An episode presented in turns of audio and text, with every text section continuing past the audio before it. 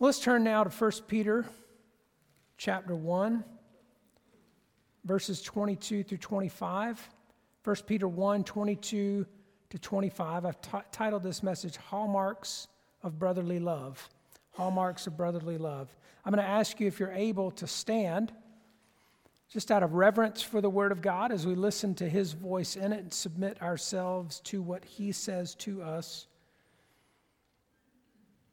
I'm reading out of the English Standard Version. Hear the word of the Lord. Having purified your souls by your obedience to the truth for a sincere brotherly love, love one another earnestly from a pure heart. Since you have been born again, not of perishable seed, but of imperishable, through the living and abiding Word of God. For all flesh is like grass, and all its glory like the flowers of grass. The grass withers and the flower falls, but the word of the Lord remains forever. And this word is the good news that was preached to you. This is the word of the Lord. Thanks be to God. Let's pray. Father, we do thank you for your word that's living and active and powerful. And we open our hearts to be penetrated by it today. We open our ears to hear and understand. And we ask that you would give us feet to obey, hearts even not only to understand, but to delight in your word to us. Because what you say and what you command is for our good always. And so we ask that you would speak your word by your Spirit through your servant to your people for your glory. I ask you to move me out of the way and use my voice as your instrument today for Christ's sake. Amen. And you may be seated. Well, I'll begin with the question what is required of the church in this season of time? What is required of the church of Jesus Christ in this season of time? Or to uh, shed a different light on that, perhaps, or look through more specific lenses. What's required of the church at a time when evil appears to prevail, when moral perversion is celebrated, when the ways of God are opposed and even mocked? when the government is openly, brazenly hostile toward Christians. I'm speaking, of course, about the season of time when the first generations of Christ- Christians lived, spread throughout the Roman Empire in the first century. And I realize, of course, also that we may recognize some similarities to our own day. I did that to you on purpose. But even as we recognize perhaps some similarities in the things that I just described, you can be sure that the evil and the perversion and the opposition and the hostility that those first century Christians knew is far uh, exceeding, uh, or rather, uh, what, what they, yeah, sorry, what they experience far exceeds what we experience. That's what I'm trying to say. What, what we think that we see in the way of evil does not compare to the evil that Christians lived in in the fir- in first century Roman Empire. What we think we experience or witness or even foresee in the way of hostility on the part of the culture at large or on the part of the government. It does not compare to what first century Christians saw and experienced. Which is to say, um, they can relate to those circumstances better than we can. And they can appreciate the question better than we can. What is the church to do? in that kind of climate? What's required of the church in that sort of hour? Well, I want to uh, from time to time, continue to bring that question back in front of us because that's exactly what Peter is addressing. He's not, a- he's not answering that question directly in this letter um, or even in this message. I mean, he doesn't, he, he's not really specifically uh, kind of given a battle plan per se, but he's writing to a church with general instructions for Christians in a time that is exceedingly wicked and hostile toward Christians. And so, if we really want to know the answer to that question, beloved, here's a good place to start in 1 Peter. What direction does he give to the church? And again, I, I, I want to begin there because many of us have an answer to that question what's required of the church in this hour? And very often um, we hear from evangelicals that the answer is the church needs to wake up, stand up, speak up. And those things very well may be required. In fact, I would concede that in some measure at least, they are required. But I also want to point out to you, you'll not hear any of those from Peter. To a first century church living in the midst of more egregious evil and more violent hostility than probably you and I will ever know in our lifetime. That doesn't mean that um, some other uh, action on our part in the way of speaking up and taking action and so forth aren't required. In fact, I'll, I'll say just sort of parenthetically, let me step over here in my parentheses so you'll know uh, kind of where this fits in the whole equation. But the reality is that answer is, is, is complicated or complex.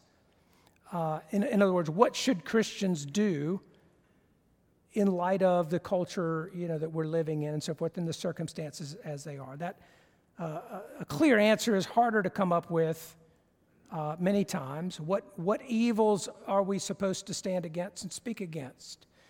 Um, what action are we to take and so forth? That, that's that is complex. I don't want ever to uh, sound as if in a half hour sermon I'm oversimplifying that, or it's a, choice of one course of action over another, or that sort of thing. It, it actually is quite complicated, and what, um, or quite, quite complex anyway. And for example, we can look and see how the first century church was uh, instructed and directed and how they conducted themselves.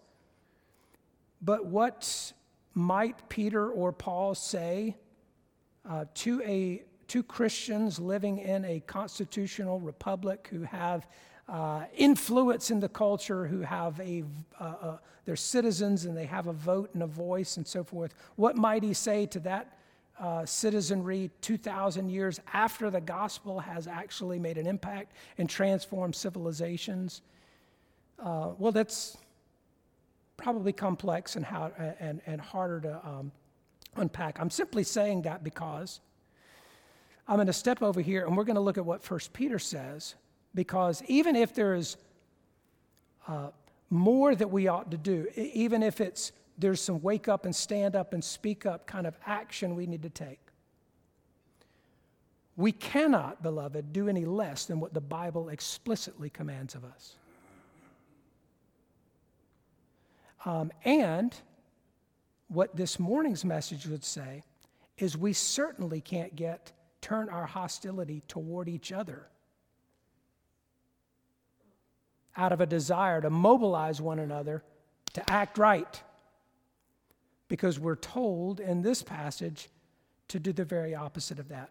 If those parentheses prove not to be helpful at all well you can just delete them altogether. That's why i why I stepped over there.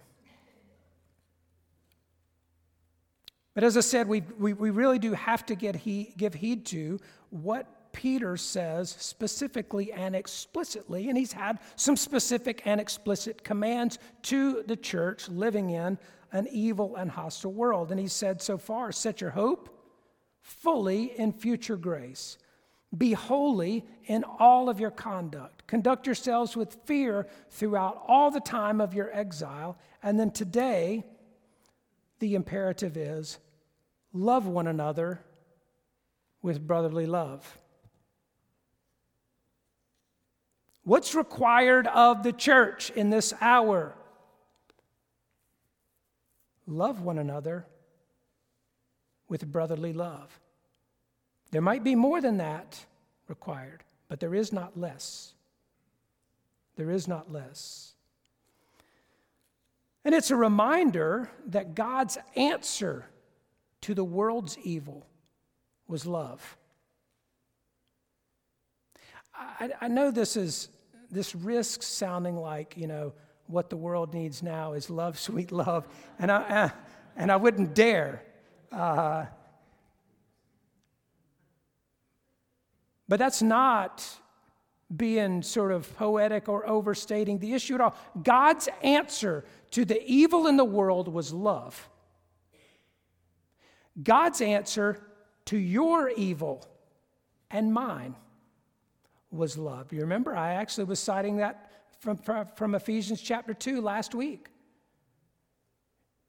You were dead in trespasses and sins in which you once walked according, according to the course of this world, according to the prince of the power of the air. You were friends with God's enemy. And then comes the best but in the Bible. But God, who is rich in mercy, because of his great love, made you alive. God's answer to the world's evil was love. And guess what, friends? Our answer as God's people to the world's evil is love. That is the way He intended it, it's the way He's explicitly revealed it. And that's His word to us right now. We are redeemed by love for love. That's his intention for making a people of himself, that by, by love and by his grace, he makes a people for himself in order that love might be demonstrated to the world through his people. Well, I, I, that sort of sets the stage, but I'll say kind of further before we just get into it and unpack this very briefly. I've mentioned a time or two that our congregation is known more than anything else for its love. Uh, and and I, I, I've said this before, but I've heard it more times than I can count from visitors. It is single handedly, uh, overwhelmingly, the thing that people point to that said they, that it, it kept them coming back and even led them to join or that kind of thing the love of this congregation. It's affirmed week after week after week as people who, uh, some of whom I was just praying for in general terms, who are sick or grieving or otherwise in need, are cared for by this family of faith. I hear it almost every week.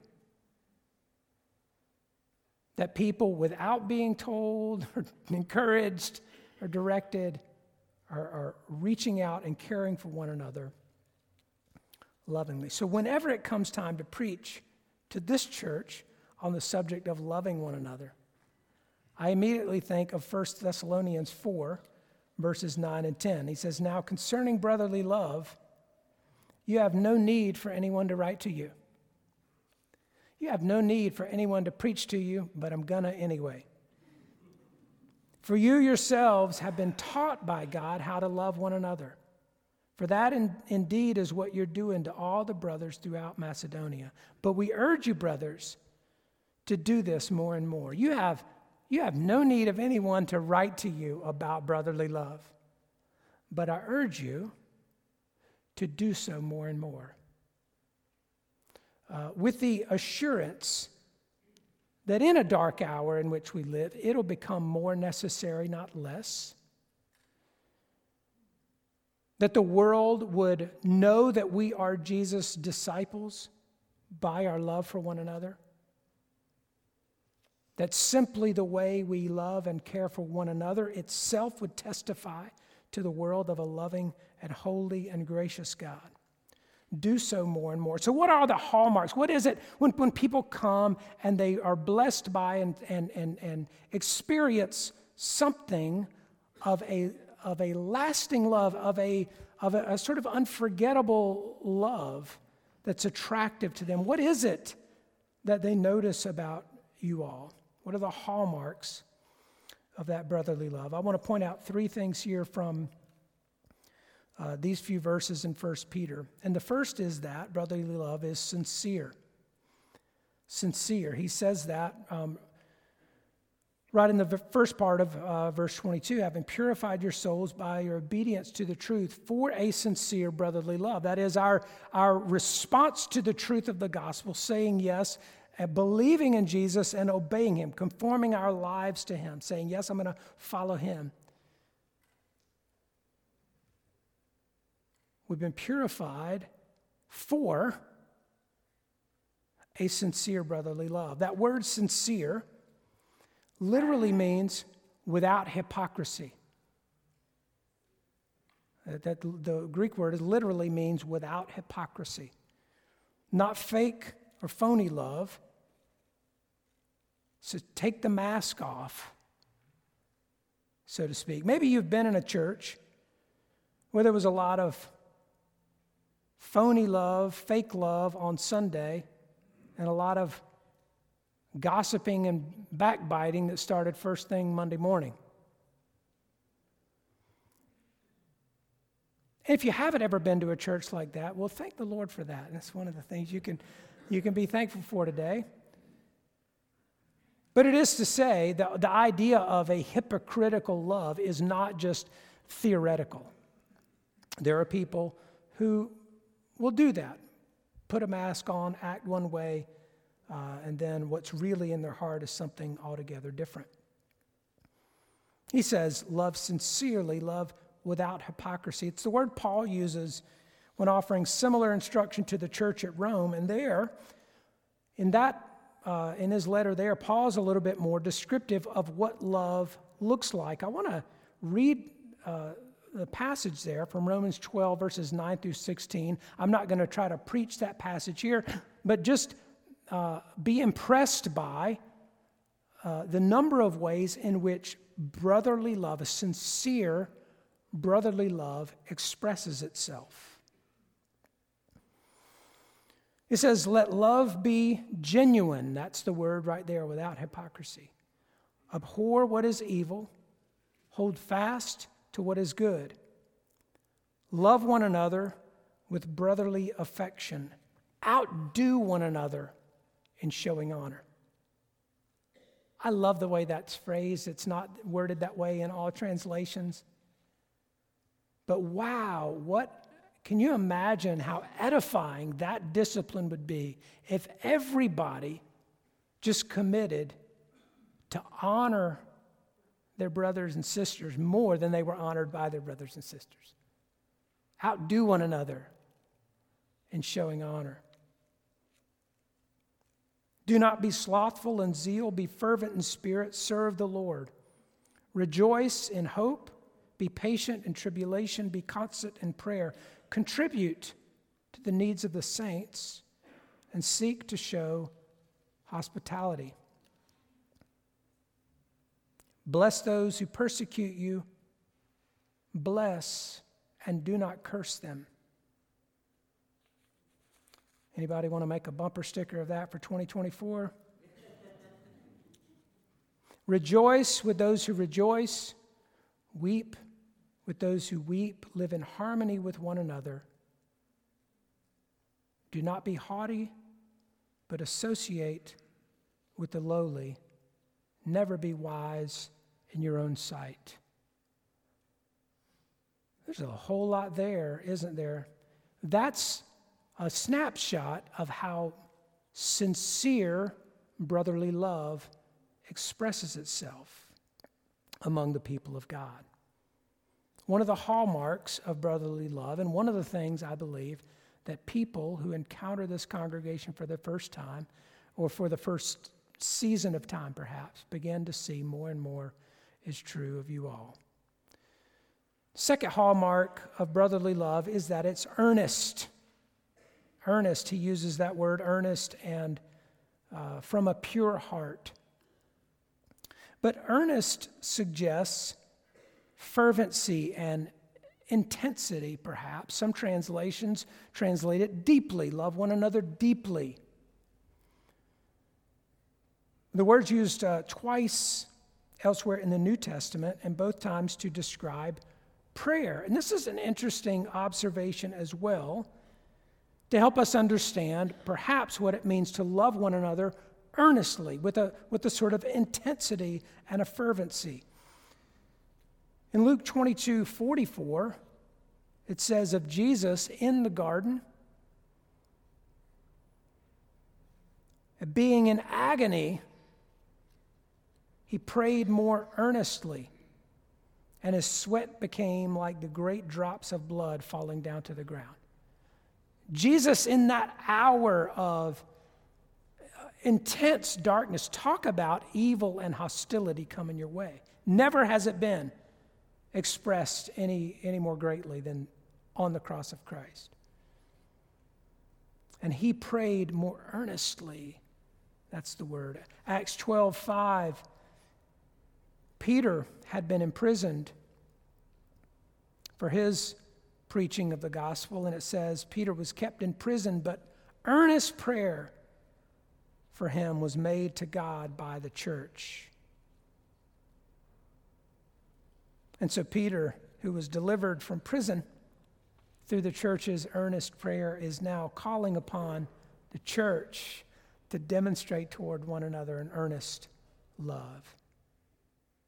It's, it's not only sincere, but it's intense and fervent and deep and abiding. In both cases uh, that we just looked at from Jesus' moment in the garden and Peter's imprisonment, the intensity of the situation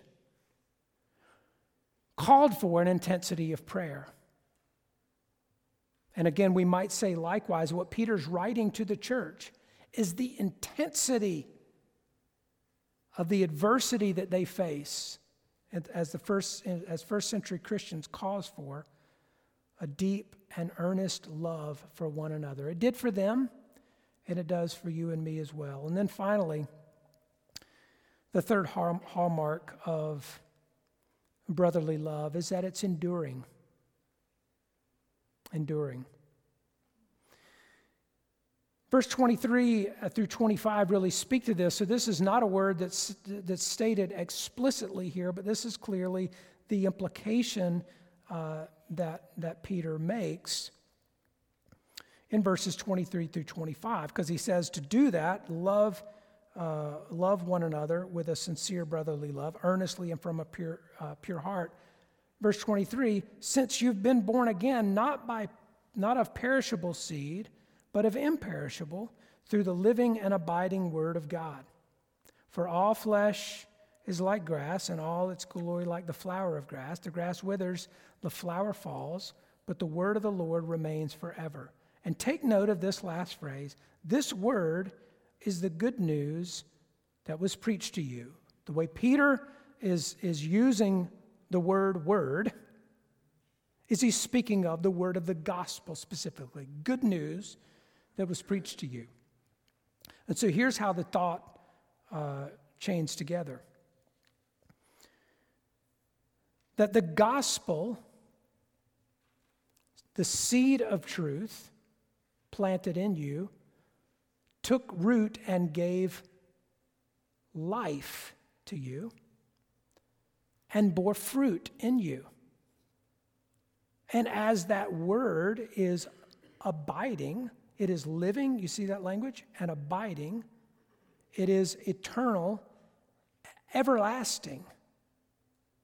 And so, we have as the fruit of that everlasting life, and we are to love one another with an everlasting sort of love a love that abides, a love that endures, a love that doesn't end among one another because the word that gave life, that gave birth to that love in us, never ends. It's an enduring kind of love.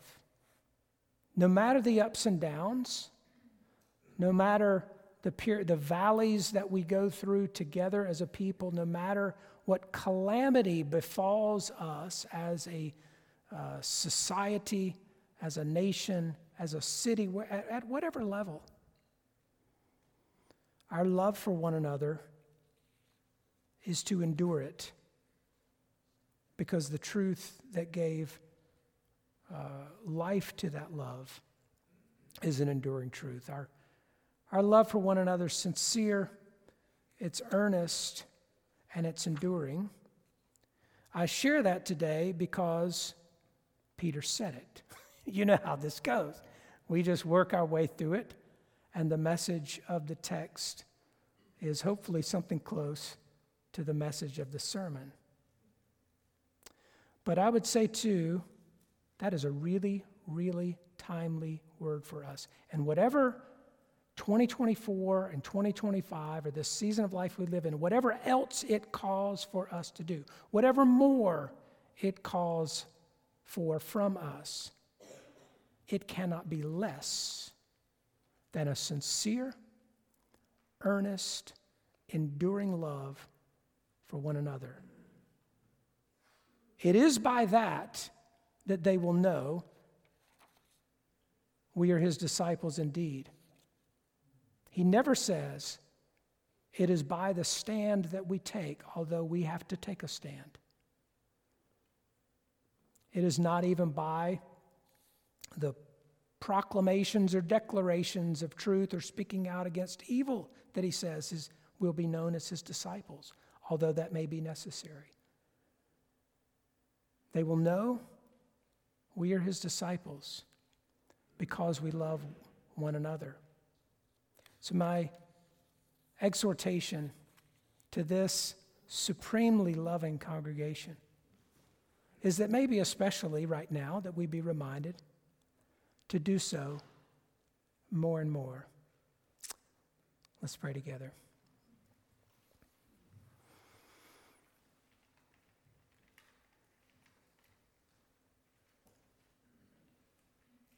Lord, we can never say thank you enough times or with exactly the right words to express our gratitude that while we were enemies and dead in our trespasses and sins, you, because of your great love for us, raised us to newness of life and shed abroad in our hearts a love for you and for one another. So we thank you, Lord, that you are the author of that inside of us. And we thank you, Lord, that that sort of love, this brotherly love that is sincere and enduring and, and, and earnest, Lord, that that has expressed itself so consistently in the life of this congregation. I am personally so thankful for that. Thank you, Lord, for allowing each one of us to be a part of a fellowship of whom that's true. Lord, we just pray that you would show us in really specific ways at particular moments in the coming weeks and months how to do so more and more.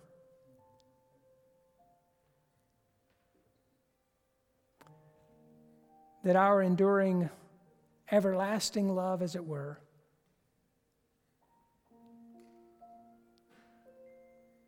would reveal something of the everlasting God who birthed it in us, that others might be drawn to Jesus and receive everlasting life. We thank you, Lord, and pray that you would make it so. In Jesus' name, Amen.